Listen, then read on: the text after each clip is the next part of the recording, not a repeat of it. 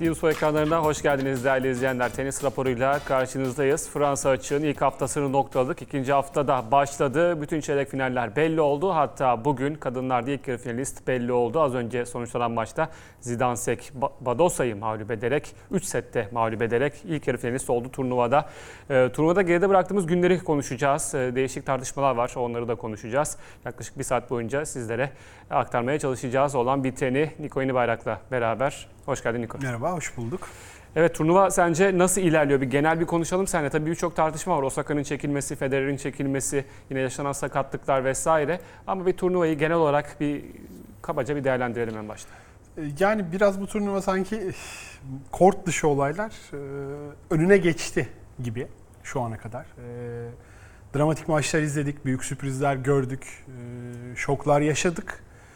Ama biraz hep sanki geri planda kaldı gibi. Dün Djokovic, Djokovic Musetti maçı o açıdan bir o ölü toprağını biraz serpti gibi. Federer Köpfer maçı da belki tenis kalitesi yüksek maç değildi ama draması ilginç bir maçtı sonrasında gelişen olaylar. Geç oynanmasıyla. Geç oynanması, işte seyircisiz oynanması, sonrası Federer'in reaksiyonu vesaire. E, Köpfer'in ilginç harbi hareketleri e, kortta. Ama sanki biraz kortun dışı daha fazla konuşuldu. Osaka olayının bağlantılı olarak bütün oyuncular işte Muguruza'ya mesela maçtan çıkar çıkmaz elendiği maçın arkasından hemen e, maçla ilgili bir şey sormadan Osaka'nın çekilme kararı. Neredeyse her oyuncuya benzer sorular. İşte Evet. Fonini şeyden şikayet ediyordu. Yani kaç turnuvalar artık bana Musetti'yiz, e, Sineri Sineri sormayın gibi. Hani biraz da Osaka'yı ve basın mensuplarının sorularının kalitesizliğini destekleyen e, şikayetler gördük oyunculardan da. Organizasyonun zaten yani şaşırtmıyor artık. Skandal denilebilecek bir sürü kararı var. Akla hemen Suarez Navarro gibi büyük bir mücadele vermiş bir ismi son maçında belki de Roland Evet. Garros'ta o şekilde yani Uğurlamak. çok kötü. Çok kötü gerçekten. Yine Federer, Nadal, Djokovic maçları programlanırken aynı saate denk gelen maçlar vesaire. Yani e, korta çok odaklanamadık. İkinci hafta diliyoruz. E, Ağustoslandıran maçlar, iyi eşleşmeler var. E, ilk haftayı bizlere unutturacak bir hem tenis seviyesi olarak ki bugün hakikaten Zidansek Badosa maçıyla da iyi bir başlangıç yapmış olduk. Peki o zaman e, kort içine geleceğiz. Osaka ile başlayalım. Geçen hafta konuşmuştuk Osaka'yı. E, Verdiği kararı, katılmama kararını. Sonrasında Fransa açığın verdiği cevabı turnuvadan ihraca kadar gidebileceğini böyle devam ederse. Ve ardından e, bizim programımızın akşamında da Osaka turnuvadan çekildiğini açıkladı. E, e, tabii e, çok değişik de tepkiler aldı. Yani şımarıklıkla itham edilmesine kadar giden e, tepkiler aldı. Ama baktığımızda mental rahatsızlığı da aslında bir fiziksel sakatlık olarak görmemiz gerekiyor. E, çünkü hani belki yaptığı açıklamanın üslubunda biraz, ilk açıklamanın üslubunda biraz sorun olabilir. Ama tabii ne yaş... Ki kendisi bu hatayı kabul etti. Hı hı. Yani ikinci açıklamasında ben Gazetecilerden daha... de sorunum yok dedi. Evet yani organizasyonla da daha açık bir şekilde iletişime geçebilirdim gibi bir açıklaması da vardı. Yaptığı çekilme açıklamasında. Neticede bir sıkıntısı olduğu belliydi. Bunu e, ifade ediş biçimi evet önemli ama artık bu noktadan sonra önemli değil. Çünkü kendisi 4 Grand- Slam kazanmış bir tenisçi ve söylediklerine dik- e, söylediklerine dikkat edilmesi gerekiyor diğerleri tarafından. E, turnuvanın verdiği tepkinin biraz aşırı olduğunu da kabul ediyoruz burada. Sonrasında çekildi. Osaka'nın çekilmesi konusuyla başlayalım. Sen nasıl değerlendiriyorsun bu konuyu? İki ayaklı bir olay aslında ki ilk ayağını zaten konuşmuştuk. Biz geçen hafta Hı hı. bu olayı değerlendirdiğimizde henüz çekilme yoktu. Osaka'da ilk maçını kazanmıştı, çıkmıştı. Ee, başlangıçta Osaka'nın biraz diyaloğa kapalı bir tutum sergiliyor gibi gözüktü. Sonra zaten Roland Garros ve diğer Grand Slam'lerin yaptığı bence e, olayı daha tabii yüzen ve hiçbir çözüm odaklı olmayan bir açıklama. Ki mesela Federer'in çekildiğindeki açıklamasını Yumuşak görünce e, bu ikisi arasındaki tabii ki belki aynı şeyler değil ama o üslup farkı biraz e, can sıkıyor. E, ne bileyim Djokovic gibi, Nadal gibi, Federer gibi isimler hatta Billie Jean King biraz çok fazla sanki medyadan Evet. yana tavır aldılar. E, ve şeyden sonra bu isimler birden Osaka çekildikten ve durumun vehametini gördükten sonra da "Aa, bu sefer net bir şekilde Osaka'ya dönüş, Osaka'nın zorlu bir süreçten geçtiğini anlama, kabullenme ve bu davranışlarını manalı bulma aşamasına hızlıca geçildi. Yine genel kamuoyu görüşünün yönüne doğru biraz hani politik doğruculuk mu diyelim. e, O daha bunun çok bence- arkasında bazı yani çok samimi olmayan yüzeysel açıklamalar Onlar da var Gördük. ama Osaka'nın ilk açıklamasındaki üstü kapalılık tabii ki söylemek zorunda değil. Bir e, mental e, zor depresyon yaşadığını söylemek zorunda değil asla ama bu çok üstü kapalı olduğu için e, ve daha çok gazeteci gazetecilerin sorduğu sorulardan rahatsız olmuş bir tenisçi e, gibi gözüktüğü için aslında depresyonu pek e, ifade etmediği için ilk baştaki tepkiler bu yönde geldi. Ama sonrasında açık açık ben de işte 2018'den beri depresyondayım.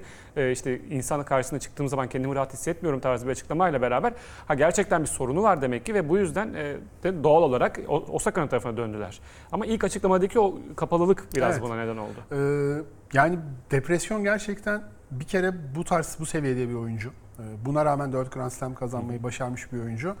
Ve bunun hakkında yüksek sesle konuşabilmesi e, görmezden gelinen bu durum için bir rol model olacak yine. Ee, mental hastalıklar, fiziksel hastalıklar kadar çok ciddiye alınmıyor. Maalesef. Ama yani bazı şeyler okuduğumuzda biz tabii ki bunun uzmanı değiliz. Hani bunun bile depresyonda olan insanların eklem ağrıları, kas ağrıları gibi fiziksel ağrıları şiddetli biçimde yaşadıklarını böyle sürekli o gripteki gibi bir kırgınlık olur ya sürekli o tarz bir vücut ağrısıyla baş etmek zorunda kaldıklarını söyleyen e, çok oluyor. Mesela Fransa Tenis Federasyonu'ndan birisi de mesela 2018'den beri Osaka'nın e, bu tarz bir depresyonla baş etmeye çalıştığının da e, farkındaymış mesela. E, günümüzde birçok insan etrafımızda da belki denk geliyoruz. Antidepresan kullandığını, psikolojik tedavi gördüğünü saklamak zorunda hissediyor kendini. Hala bu noktada bunun yeterli bir şekilde çok e, önemsendiğini ben düşünmüyorum.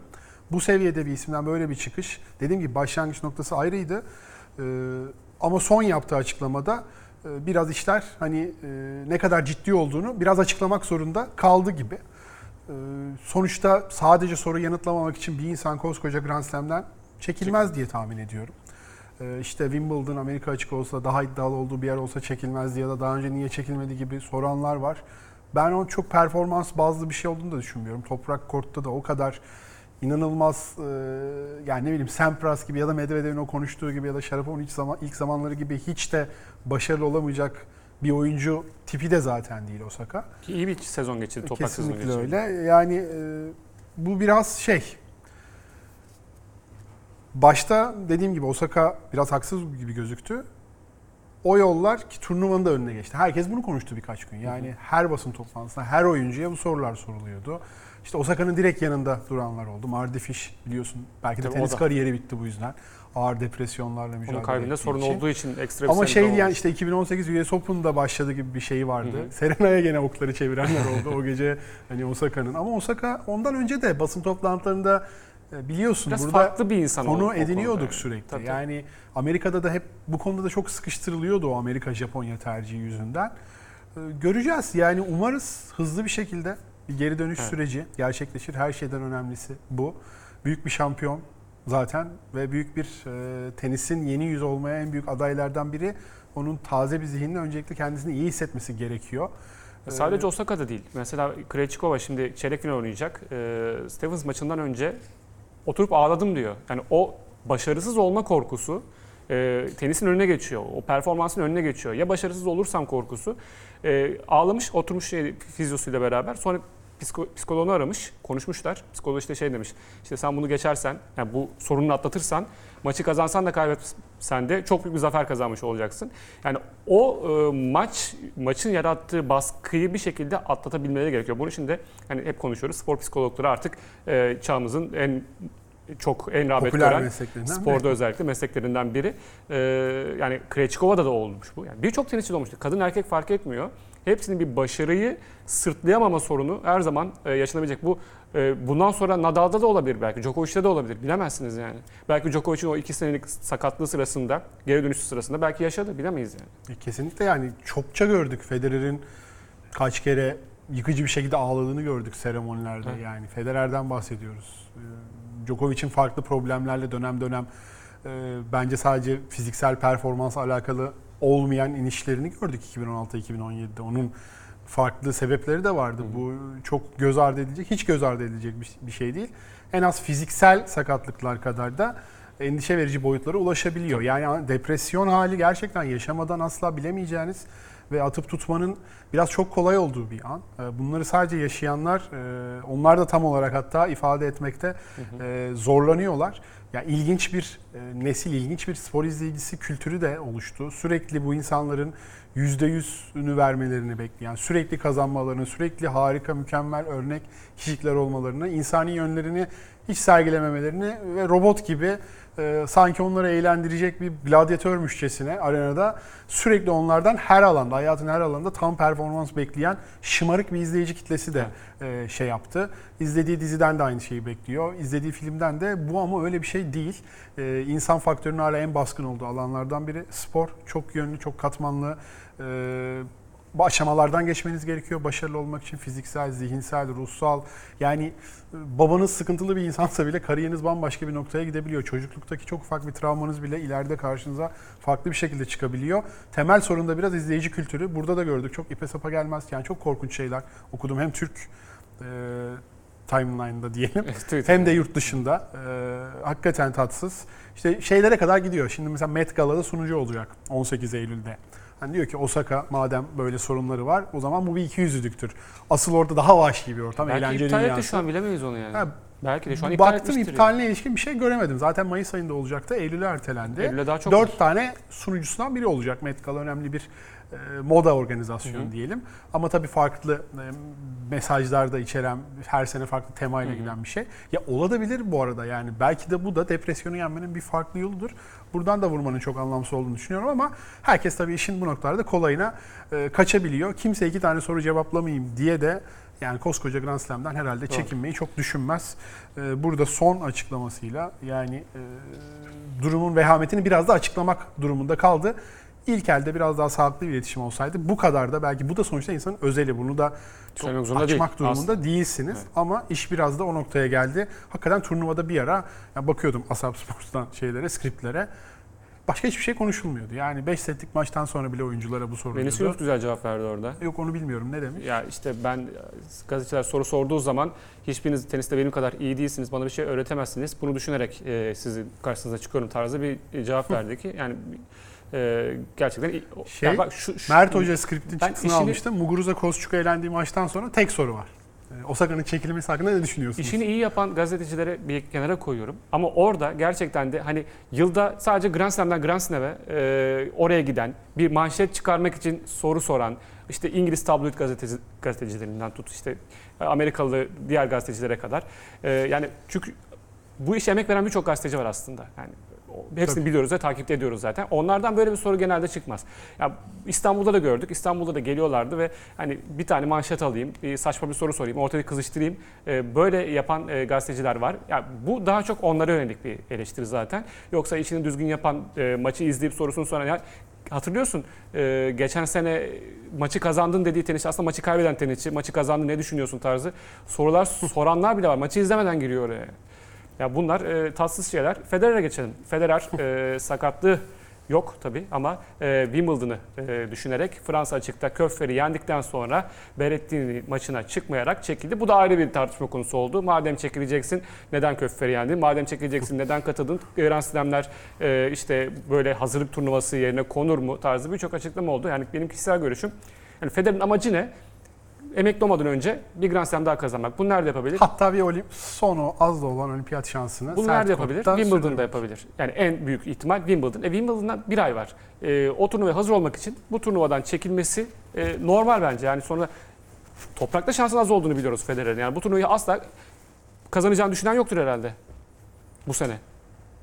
Var mıydı ya emin misin? Ya yok tabii de. Yani yok tabii ki yok. Çünkü yani ya o zaman şey yani 4 4 tane final kaybetti Djokovic Wimbledon'da yani. Öyle düşün öyle Hayır, düşünmek öyle de düşün- tabii ki. Hayır öyle düşünmüyorum tabii ki ama sonuçta 2009'da kazanmış bir kere. Ondan sonra katılmış. Djokovic'i yenmiş yarı finalde ama Nadal engine toslamış. O zamanlar yenemiyorsa yani şu anda böyle bir Nadal karşısında ki sadece Nadal'ı düşünerek söylüyorum bunu. Başka her tenisçi yenebilir bence. Orada sorun yok ama bu Nadal karşısında yani ben Djokovic'in de yeneceğini düşünmüyorum. Başka Çiçipas'ın da Medvedev'in de kimsenin toprak kazanacağını düşünmüyorum. Gerçekçi değil ama ben Federer'in de kafada bu kadar çok uzun süredir Roland Garros'u bitirmesine ayrı etten zaten karşıyım. başka. işin bambaşka boyutu. Hiç katılmaması, hiç katılmayınca eleştiriliyor. Yani niye katılmıyorsun? Katılıp çekilince eleştiriliyor. Ee, ne yapsın bu adam?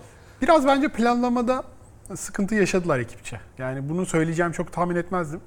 Karim 40 yaşında Federer hala Roland Garros'ta. Bu, bu arada bunu bir hakkını teslim edelim.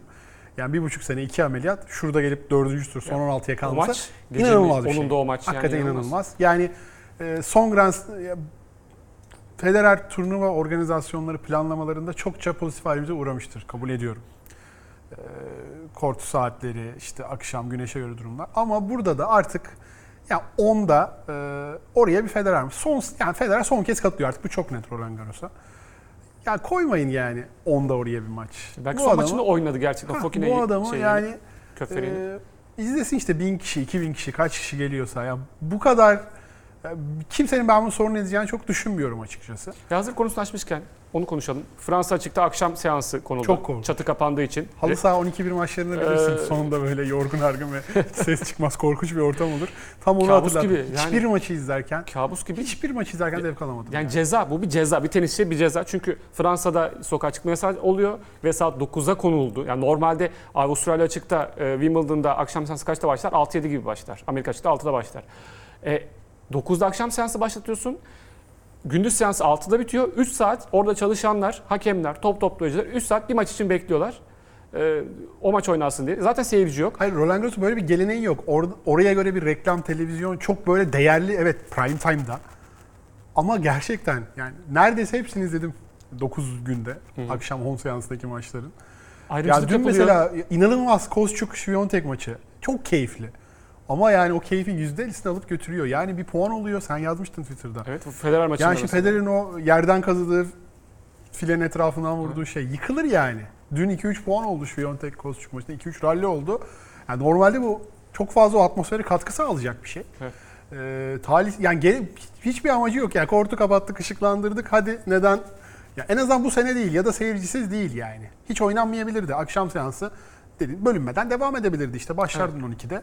Ee, son maça kadar giderdi. Ha, oraya bir maç kalırdı. O atmosferde 9'da boşaltırdın kortu. Aynen. Eyvallah ama bunun için aradaki o 3 saati yani seyircinin olabileceği bir kısmından feragat edip yani günde oraya 12 saat seyirci alıyorsun bunun 3 saati boş tutuyorsun orayı. Ya bu da mı çok mantıklı değil? Yani Federer'de bence bunun artık dediğim gibi hani evet belki pozitif ayrımcılık ama yani Federer'de Nadal, Djokovic bunlar da biraz sanki hak ediyor yani. Pozitif ayrımcılığı diyorsun. E, Kesinlikle. Evet. Yani Ya bu on- en azından şöyle böyle bir şey var. 10 gün belirleniyor. Nadal emekli olduğunu açıklasa 3 yıl sonra son Roland Garros'a katılacağını söylese başta. Ya böyle bir maç tabii ki umarız başka bir pandemi gelmez ama yani de der miyiz ya oynasın kardeşim. Nadal. En güzel saatte oynatırsın yani.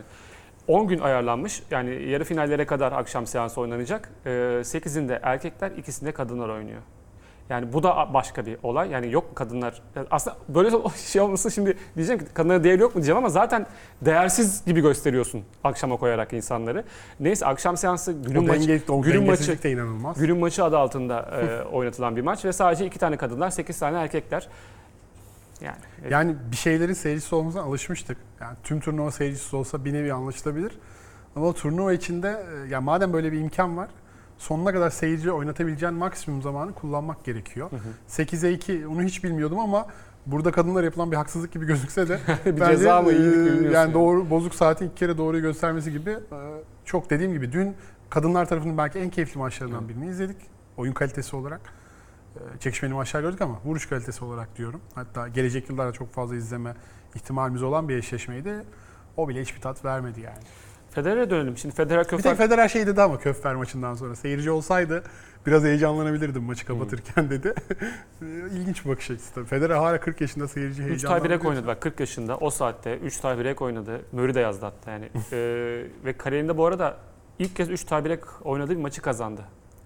2019 Wimbledon finali, 2019 Avustralya açık 4. tur ve 2013 ilk tur Wimbledon ilk tur Stavosky karşısında 3 tane tiebreak oynayıp kaybetmişti.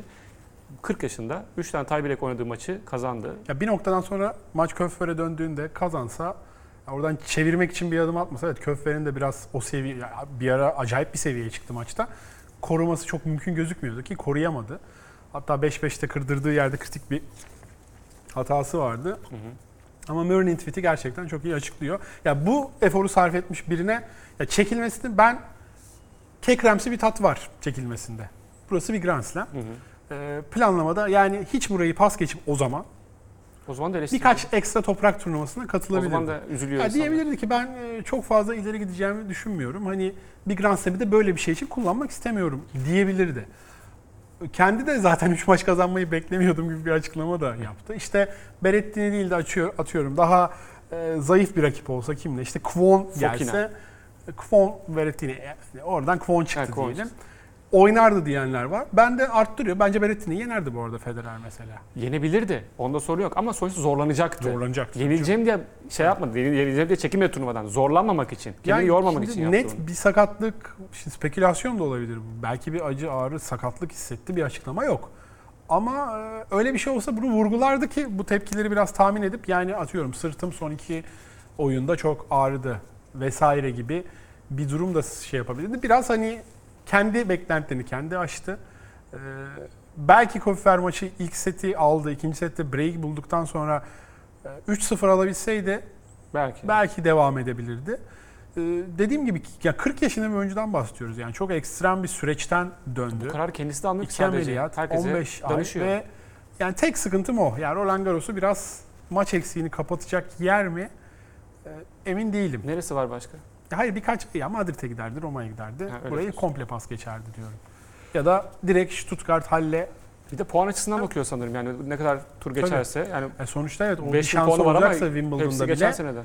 yani ilk onda bir şekilde durması gerekiyor. Yoksa işte çeyrek Djokovic yarı yani Tabii, tabii. öyle de bir durum söz konusu. Bunu da göz, bu bölüme 10 dakika ayırmıştık ama zorunda. 20 dakika oldu. E, bu ama ya bütün turnuvanın bütün şeyini e, perspektifi buydu. Doğru. Bu- Burayı da ele geçirmesi normal oldu sanki. O zaman biraz. yavaş yavaş e, turnuvayı da konuşmaya başlayalım şimdi. Erkeklerde çeyrek final e, eşleşmeleri belli oldu. Grafik ekranlara gelirse hemen çeyrek final eşleşmelerini paylaşalım. Djokovic Berrettini ile karşılaşacak. Nadal Schwarzman'la Zverev, Davidovic Fokina ile Çipas'ta Medvedev ile karşı karşıya gelecek. Çipas Medvedev maçı bu akşam gece seansında konuldu. Günün en güzel maçı seyircisiz oynanacak yine. Ee, Ve yani eğlence vadeden bir maç. Amerika açık bunu yapmaz biliyorsun değil mi? Yapmaz hayatta. Eğlence vadeden bir maç. 6'ya 1 gibi ilginç bir karnesi var biliyorsun. Çiçipas'la Medvedev'in. Medvedev lehine. Eski düşmanlar. Ee, evet, e, husumetli bir ikili. Ama Medvedev e, tabii ki müthiş bir yükseliş. Bir şeyi daha çok iyi başardı. Yani medyayı, tenis kamuoyunu böyle o e, bad boy'dan tatlı çocuk, sempatik, komik, eğlenceli adam imajına bir şekilde çevirdi. Şeytan tüyü derler ya. Aynen Var. o şeytan tüyü var ki kariyerin ilk yıllarını hatırla çokça antipatik hareketini. E, görüyorduk. Bu arada Çiçipas olayında da Medvedev haklıydı. Tekrar vurgulayalım. burada. Djokovic'le başlayalım. Djokovic şimdi e, toprak sezonunda her hafta, her turnuvada üstüne koya koya sonuç anlamında gitti ama oyun anlamında e, bir e, ortalamayı geçememişti. Bu turnuvada e, iyi bir performans gösteriyordu ilk üç turda. E, rahat galibiyetlerde özellikle Cuevas gibi toprakçı karşısında iyi bir galibiyet set vermeden kazanılan bir maç ama Musetti gibi genç bir İtalyan karşısında işte e, ilk iki seti tiebreak'le kaybetti. Maçın içindeydi. E, tıpkı Cecchinato maçı, 2018'deki Cecchinato kaybettiği maç gibi. E, maçın içindeydi ama hatalar yaptı kritik puanlarda. Ve e, böylece Musetti ilk iki seti aldı ama sonrasında içeri gitti geldi. E, bir tuvalet molası aldı. E, sonrasında bambaşka bir Djokovic olarak döndü. E, sonraki işte 6, 10, 16 oyun, 17 oyunun e, 16'sını kazandı. Sonrasında Musetti zaten sakatlığı nedeniyle çekildi ki Musetti'nin sakatlığını anladığı anda zaten o avcı e, dürtüleri harekete geçmişti. Djokovic tuvalet molasında şey düşünmüş müdür? Bir ara hatırlarsın. Kendi bayraktarıydı. Ee, Grand Slam'lerin best of three şekilde oyun, oynanması yönünde bazı açıklamaları vardı. Yani şu an tuvalet molasında değil de çantamı alıp soyunma odasına gidiyor olabilirdim demiş midir acaba? Demiştir. Yani bu büyük üçlü hususunda 5 setin ne kadar önemli olduğunu e, gördük ki yani e, Musetti de bundan önce evet Çekinato olmasına rağmen hakikaten o roller coaster diyeceğimiz gelgitli bir 5 setlik bir maç da Evet. oynadı. E, Ben çok fazla izleyemedim. Sağ olsun Roland Garros da e, özet konusunda çok e, e, bonkör davranmıyor. 2 dakikalık özetlerle bu maçın perspektifini çıkarabileceğimizi düşünüyor. O sıra çünkü başka bir yerdeydim ve hani sosyal medyada yazılanlar kadar takip edelim. Sen daha net şeyler söyleyeceksin. Ee, o yüzden hani 2-0'dan sonra direkt fiziksel ve sakatlığa bağlı bir düşme yaşadı. Yoksa Djokovic o modu açınca psikolojik olarak da yavaş yavaş Musetti'yi bitirmeye başladı. O enerjisi iyice çekildi mi? Onu çok şu an kestiremiyorum. Ama e, şeyi tamamen korta çeviren bir maç olması açısından. Yani turnuva evet başladı Evet. ve artık hadi tenisimize odaklanalım. Tamam o çekildi bu ayrıldı. Artık işimize bakalım. Kalan İkinci hafta, bizimdir. Aynen ikinci hafta başladı. Ee, Herkes artık oyuna odaklansın mesajı veren bir maçtı. Musetti'nin tabii çok önemli dersler çıkaracak bir maç olduğunu, 5 set oyununun ne kadar e, bambaşka bir seviye olduğunu ve bu isimleri hakikaten yani 2-0 öne geçmek bazen e, böyle geride olmaktan daha sağlam bir psikoloji gerektiriyor.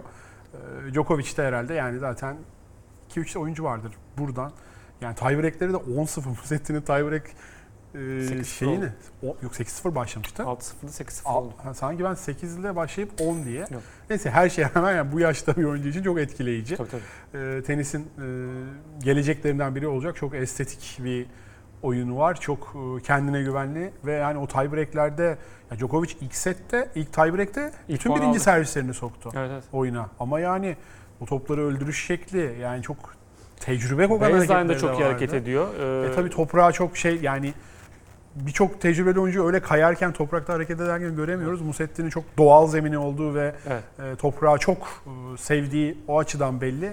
Yani çok heyecanlanıyorum hakikaten. Heyecan verici bir potansiyel. Önemli dersler aldı. Djokovic e, alkışlayarak uğurladı kendisini. Yani- Keşke maçı bitirebilseydi en azından. Evet, evet. Siner'le karşılaşıyoruz. Tabii Siner de genç bir İtalyan 2 yaş var ama e, Siner'den daha e, kumaşının iyi olduğunu düşünüyorum ben Musetti'nin. Daha iyi yerlere gelebileceğini düşünüyorum. Siner daha çok agresif oynayan, e, hani toplara daha sert vurabilen bir isim. Musetti de sert vuruyor ama Musetti'nin daha bir tekniği de varmış gibi gözüküyor. Kort içinde Musetti daha is- akışkan hareket Evet. ediyor yani. Evet aynen öyle ve şey servislerinde de mesela inanılmaz hızlı atmıyor ama o Federer'in servisindeki isabet Hı hı. servis düşürdüğü yerler çok isabetli. Çok o konuda bu yaşta çok iyi bir olgunluk yakalamış. Yine vuruşları çok e, istediği yerlere gönderebiliyor. Zaten ayakları oldukça çabuk. Siner ekranda. Ee, bakalım nasıl bir e, gelişim süreci ama böyle maçlar bu gelişime e, daha da hızlı katkı sağlayacak. Çok harika bir beklentilerle gelmeye başladı bu isimler yavaş yavaş. Artık asıl zorluklar bu noktadan sonra başlıyor. Siner deyince işte turnuvanın başında projeksiyonlarımıza yer alıyor. Musetti Tabii. keza öyle. Alcaraz öyle. Bundan sonra biraz nasıl baş edecekleri Zaten bu üç Önemli. isim, saydığım üç isim geleceğin üçlüsü olarak gösteriliyor. Djokovic'in e, tekel backhand oynayanlara karşı topraktaki bu yani durumuna ne diyorsun? Çünkü bakıyorsun Nadal dışında Fransa en iyi isimler Thiem, Wawrinka, Cecchinato. Federer var 2011'de Federer de 2011'de var. ki o büyük bir sürprizdi açıkçası. Ve yani zorlayan isim işte Seppi de Seppi karşısında işte 2-0'dan dönüyor. Ee, Ya bu Ne ne ortak neden şeyi böyle bu? çok iyi bir kere hakikaten slice kullanabiliyor. Tekel backhand'li oyuncular e, daha keskin slice kullanabiliyorlar. Ee, ve biraz daha vuruşu sakladıkları için e, ters ayakta da fazla yakalay- yakalıyorlar Djokovic'i. Djokovic e, biraz e, bu ters ayakta yakalandı dengesi bozulabiliyor açıkçası. Yani Wawrinka da çok iyi uygulamıştı o kazandığı maçta. Federer o 2011'de yendiğinde yani en az 10-15 tane ben öyle şey hatırlıyorum. Yani vuruş son ana kadar gizleyip Djokovic'in ters ayakta yakalayıp o direkt winner'a gittiği puanlar hatırlıyorum. Biraz daha teknik ve şey hani vuruşları biraz daha saklamakla alakalı bir durum diye düşünüyorum açıkçası. tabii Djokovic'in çünkü oyunun büyük bir e, bölümü vuruşu erken okuyup doğru hareket, hareketlenmesiyle alakalı. Tekel backhand çiftlere göre biraz daha şey yani en azından nereye vurulacağını kestirmemiz Evet. biraz daha zor. Evet.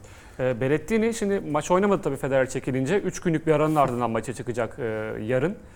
E, onun hakkında ne söyleyeceksin? Yani Berrettini e, Yani şey hep rahat bir yoldan da geldi. çekilme olduğu zaman e, ritim kaçabilir diyoruz ama böyle turnuvalarda sanki dinlenmek de önemli. Yani tenisçiden tenisçide de değişiyor olabilir bu. önemli. Çok dolu bir şeyle gelecek. Yani hani Taro Daniel, Korea, Kwon çok fazla zorlandığı, çok fazla e, efor sarf ettiği maçlar oynamadı. Hat, yani Grand Slam yoğunluğunda ve psikolojisinde maçlar bile oynamadı. E, Djokovic bilmiyorum dediğim gibi Musetti'nin iki set alması, iki set alması maç başlarken de bana sürpriz olmazdı ama sanki Berrettini'nin tarzı işte daha serviste yani mesela Rahonic'e karşı hatırlar mısın Djokovic'in hiç sıkıntı yaşadığını? 12-0 galiba. Tabii, Korkunç bir hiç kaybetmedi. ya bu tarz büyük servisçiler e, ve işte geri çizgiden kuvvetli forehand vuranların çok fazla sorun çıkardığı bir oyuncu değil. Berrettini'nin de evet toprakta oynama pratiği yüksek. Hı hı. E, B planı C planı da var. Hareketli file önüne gelmeye çalışıyor. Daha çok varyasyonlu vuruşlar ama çok yeteceğini düşünmüyorum. Evet, çok dolu bir tankla gelecek.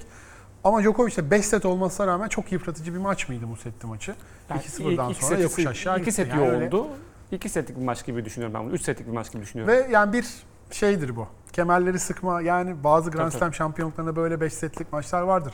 John Isner Nadal'ı hatırlarsın 5 sete gidebileceğini kim tahmin edebilirdi? O bir de ilk turdu galiba. İlk tur mu İlk ikinci? veya ikinci turdu. Çok erken bir eşleşmeydi. Yani o tarz işte Federer 2017'de Avustralya'ya çıkarırken Nishikori, Wawrinka arda arda üstte 5 setlik Evet. maçlar oynadı. Ee, Daha dolu bir tank. Evet toprakta önemli. Zaten gençliği yani işte Federer hep övüyorduk ya 30'dan sonraki başında artık Nadal'la Djokovic'in de 34'ler 35'lere Evet. yaklaştığını ve o övgülerin de biraz onlara da yani Federer hala 40'ta oynadığı için giderek o yaş baremini yukarı çektiği için garibim bu adamlar da 34-35'te yaptıkları böyle normal gözükmeye başladı. Hiç normal değil yani.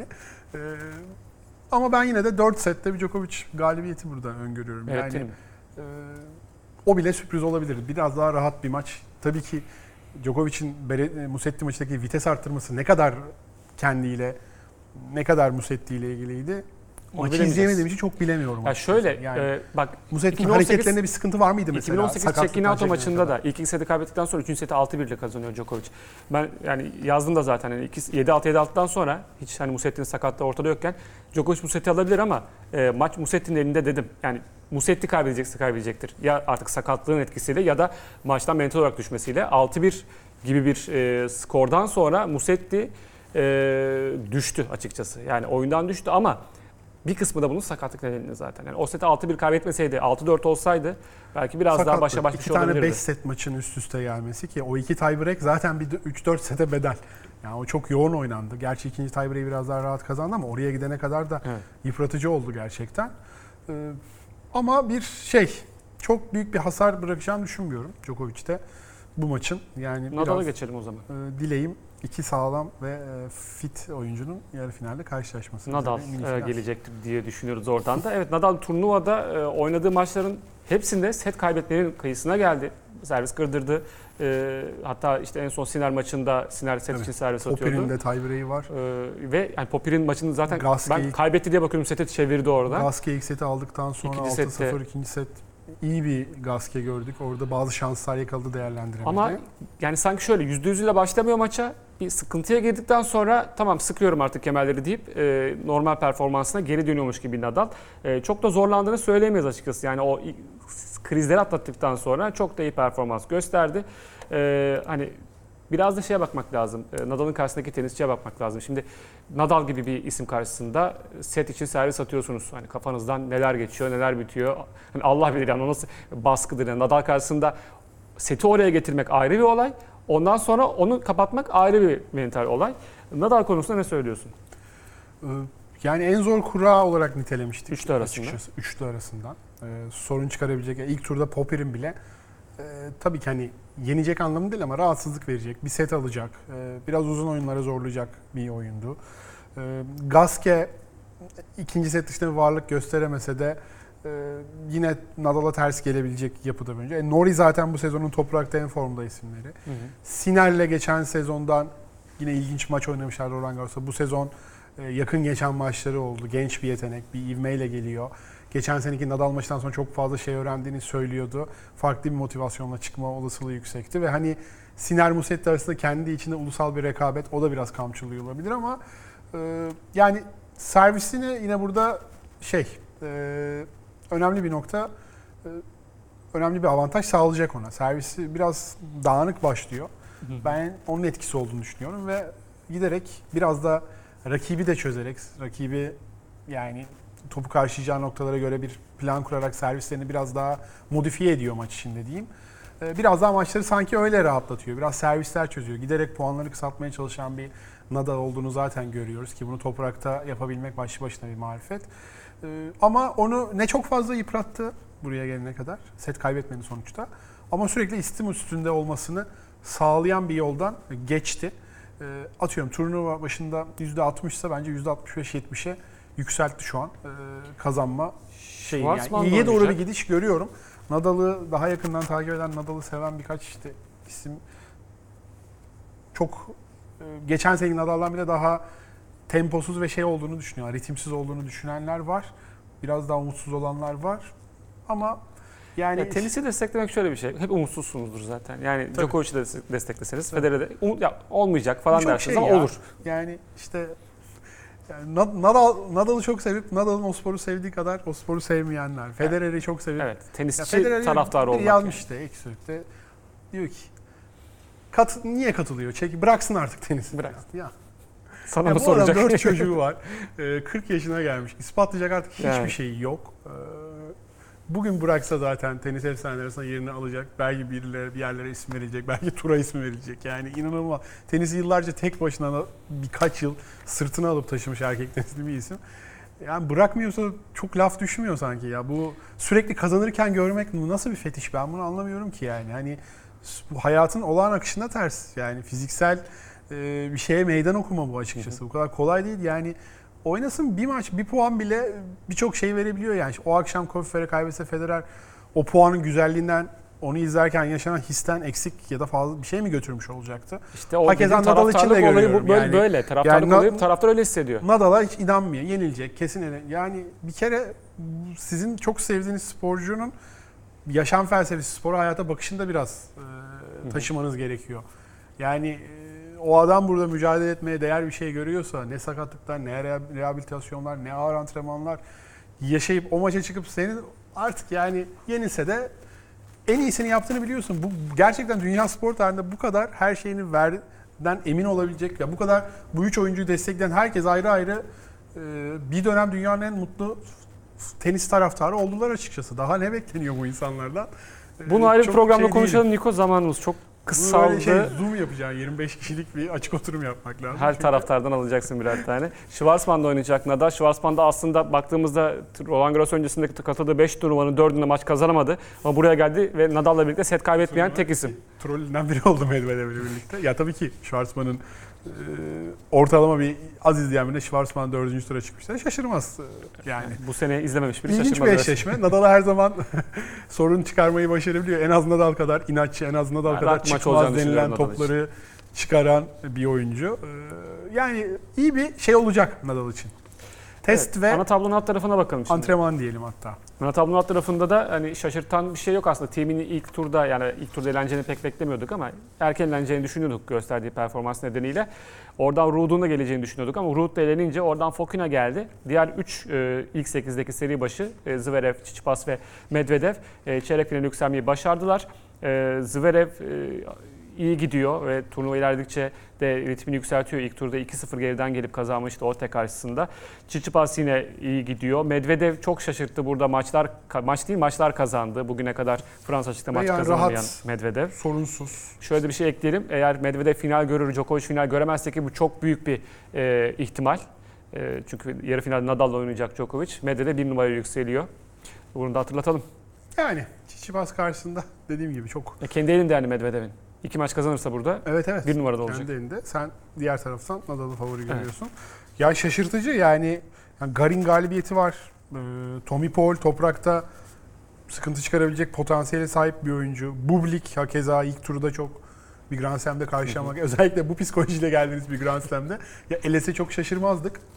Ee, sert korttaki gibi oynamaya başladım artık dedi. Toprakta olduğumu çok hatırlatmıyorum kendime. Tamamen o tarz bir oyun ve şu ana kadar e, işe yaramış gözüküyor. 2011 sonrası Sharapova diyorsun. Evet 2021'de yeni bir şey mi? Yani zihinsel bir bariyeri mi aştı? Kendimi şey mindsetler falan olur ya o kadar ileri seviyeye gittik artık sert kortta oynuyormuş gibi mi hissediyor? Ee, İlginç hakikaten. Ya Medvedev'in o dediğin şeytan tüyü var. Bu kadar iler- ileri gitmesi keyif verici. Baskıyı iyice azalttı. Kimse bir şey beklemiyordu. Ee, Çaktırmadan çeyrek final ve yani psikolojik olarak üstün olduğu bir rakip var karşısında. Aşağıdan Ben- kim gelir finale onu söyle bana. Bence Çiçipas gelir oradan. Yani giderek form yükselten bir Zverev var. Hı hı. Ee, yine alıştığımız ilginç bir e, Oscar Otte maçıyla zaten onu konuşmuştuk e, Hı hı. girdi. Safulen de ters bir rakipti. O maçta da biraz yani rahat olmadığını gördük iki tiebreak'le ama sonra e, yokuş aşağı giden bir e, şey var. Zverev var. Tabii hani e, Nishikori artık 5 set kotasını doldurup e, bit- bitik halde geldi biraz. Ki o da aslında bir set oynamıştı.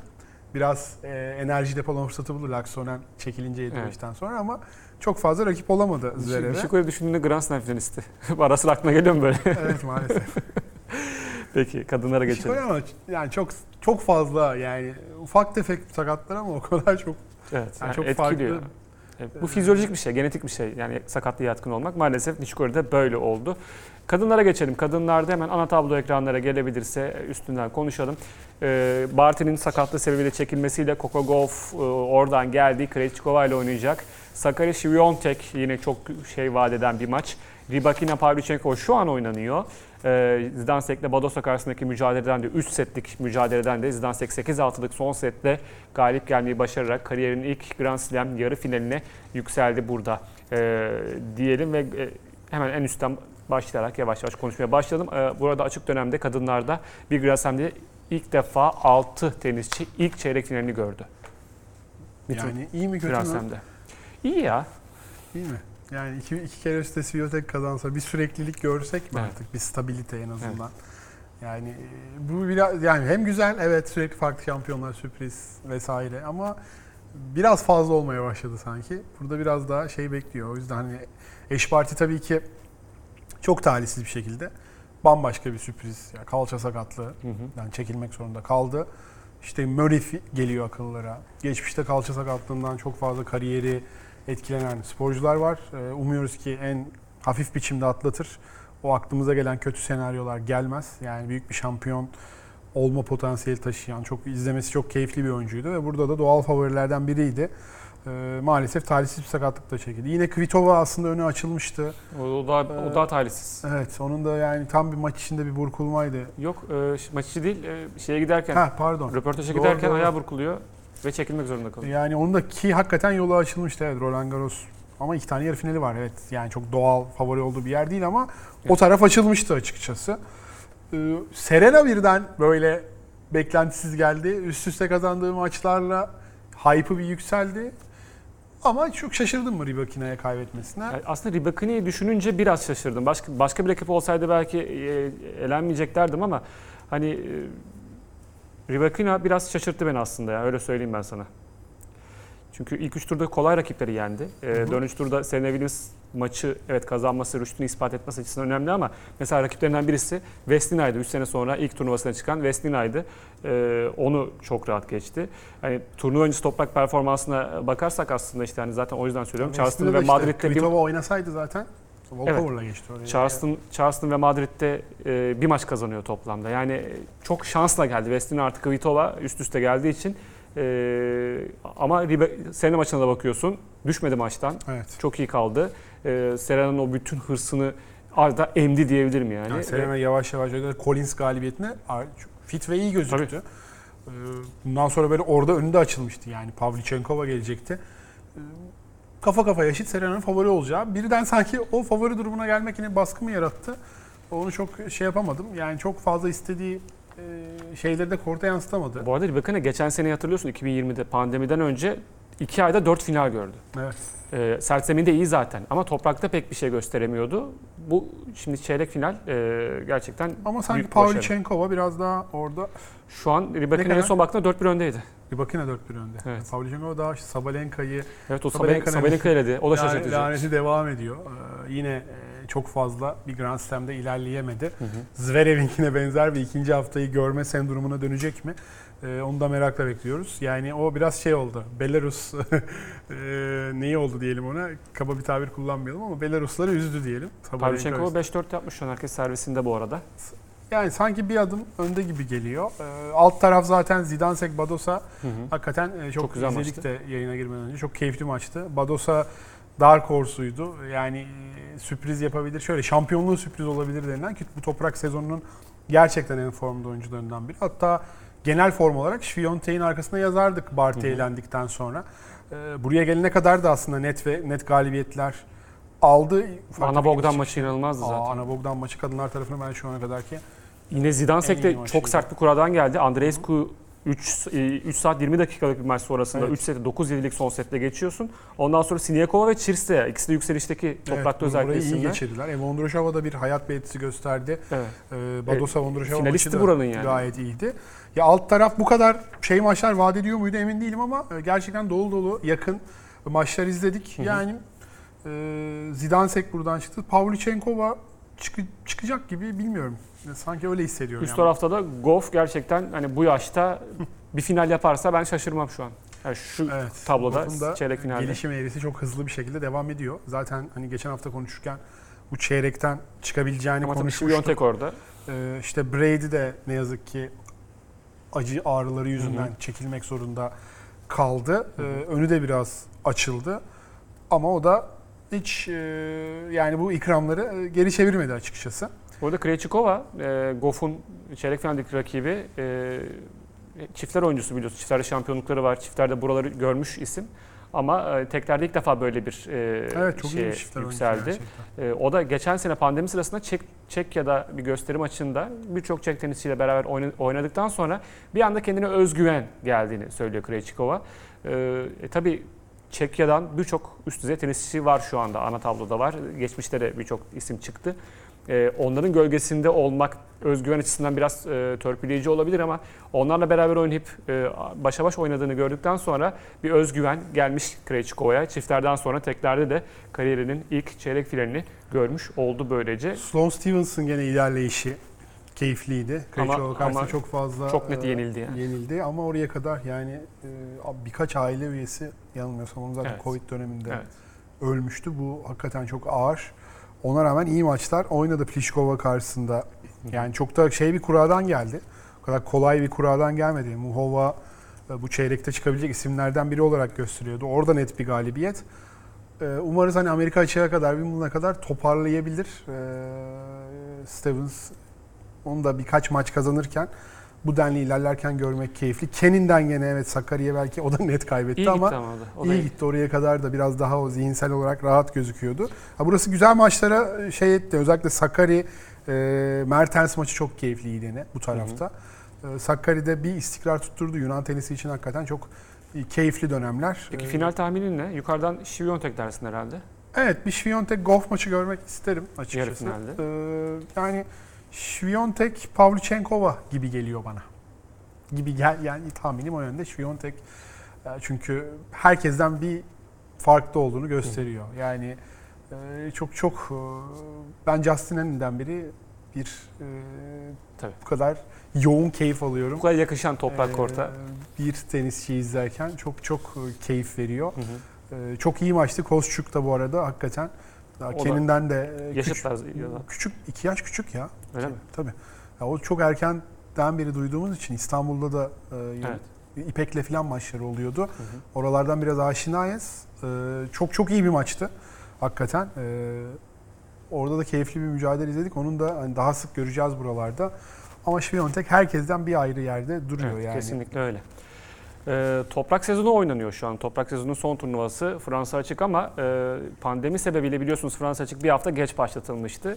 E, bu nedenle Fransa açıkla Wimbledon arasındaki 3 haftalık sürede 2 hafta indi ama Fransa açık ikinci haftasında çim zeminli turnuvalarda oynanacak. Bunlardan biri de ATP Stuttgart.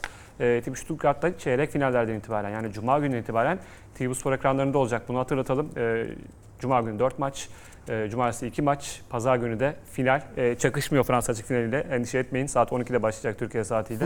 e, Fransa açık finali 4'te başlayacak. E, TV Spor ekranlarında takip edebilirsiniz. E, milli tenisimiz Altun Çelik Bilek iki elime turunu geçti. Hem de çok iyi isimleri mağlup ederek. Luka Pui ve Denis Novak'ı mağlup ederek ana tabloya kaldı. Ana tablodaki rakibi e, biz yayına girerken henüz belli değildi. E, o da eğer e, ilk turu geçerse ikinci turda da yayın olan kortta olursa Perşembe günü Altun'da maçını vermeyi planlıyoruz. Eğer her şey e, bu yönde ilerlerse. Turnuva ana tablosu da e, ilginç. Shapovalov çekilmişti hatırlıyorsunuz Fransa açıktan. Burada yer alacak. E, Huber Urkaç var, Mandarino var, Hugo Humbert var, Felix var, Deminaur var. E, yani çim e, bakalım çim sezonu da Tabii. TV ekranlarında başlayacak. Zor topraktan çime geçiş hakikaten sezonun bütün oyuncular için en zor dönemlerinden biri. Ee, o yüzden Stuttgart'ta çok net performanslar görür müyüz? Biraz böyle bol bol kayan, düşen, e, Allah korusun sakatlıktan tabii uzak dursunlar ama ilginç görüntüler de görebiliriz. Ee, Stuttgart'ta hemen halleden önce e, daha yüksek profilli oyuncular olabilirdi ama işte Roland Garros'un Çekilmeler oldu. Zverev vardı mesela. Zverev Hala vardı. devam ediyor yoluna. Aynen o açıdan biraz etkilemiş oldu. Halle de daha net bir perspektif ama TV ekranlarında e, bu maçları yayınlayacağız tabii. E, Çim tenisi her zaman e, keyiflidir, estetiktir. Kısa vuruşlar, kısa puanlar belki ama hakikaten öz öz tenis burada oynanıyor. Tekniğin şeyin bol bol ödüllendirildiği bir zemin. Umarız Altuğ da güzel bir kura çeker. Ee, Dominik Striker elemelerden gelen biriyle oynayacak. Tabii toprakçı diye geçiyor Striker. Striker çıkarsa e, Striker Federer'den birkaç şansı olabilir. tip alır. E, altın şansı olabilir Sticker e, karşısında. E, güzel bir kura çeksin. İkinci turda görsün diye umuyoruz Altu. Biz de TV ekranlarında o maçı sizlerle buluşturalım eğer maç yayınlı olan kort olursa. Tekrar hatırlatalım. Cuma'dan pazara kadar 7 maç kesin olarak TV Spor ekranlarında TV Spor 4'te olacak ATP Stuttgart'ta. Sizleri bekleriz diyelim ve böylece programımızın da sonuna gelmiş olduk. Var mı ekleyeceğim şeyler? şampiyonları konuşacağız. Merak ediyoruz nasıl bir e, perspektif ortaya çıkacak. Evet, e, böylelikle programımızın sonuna geldik. Gelecek hafta Fransa açık şampiyonlarıyla e, sizlerle birlikte olacağız. Tabii stüdyoda olmayacak onlar ama e, onları konuşacağız diyelim. Gelecek hafta görüşmek üzere, hoşçakalın.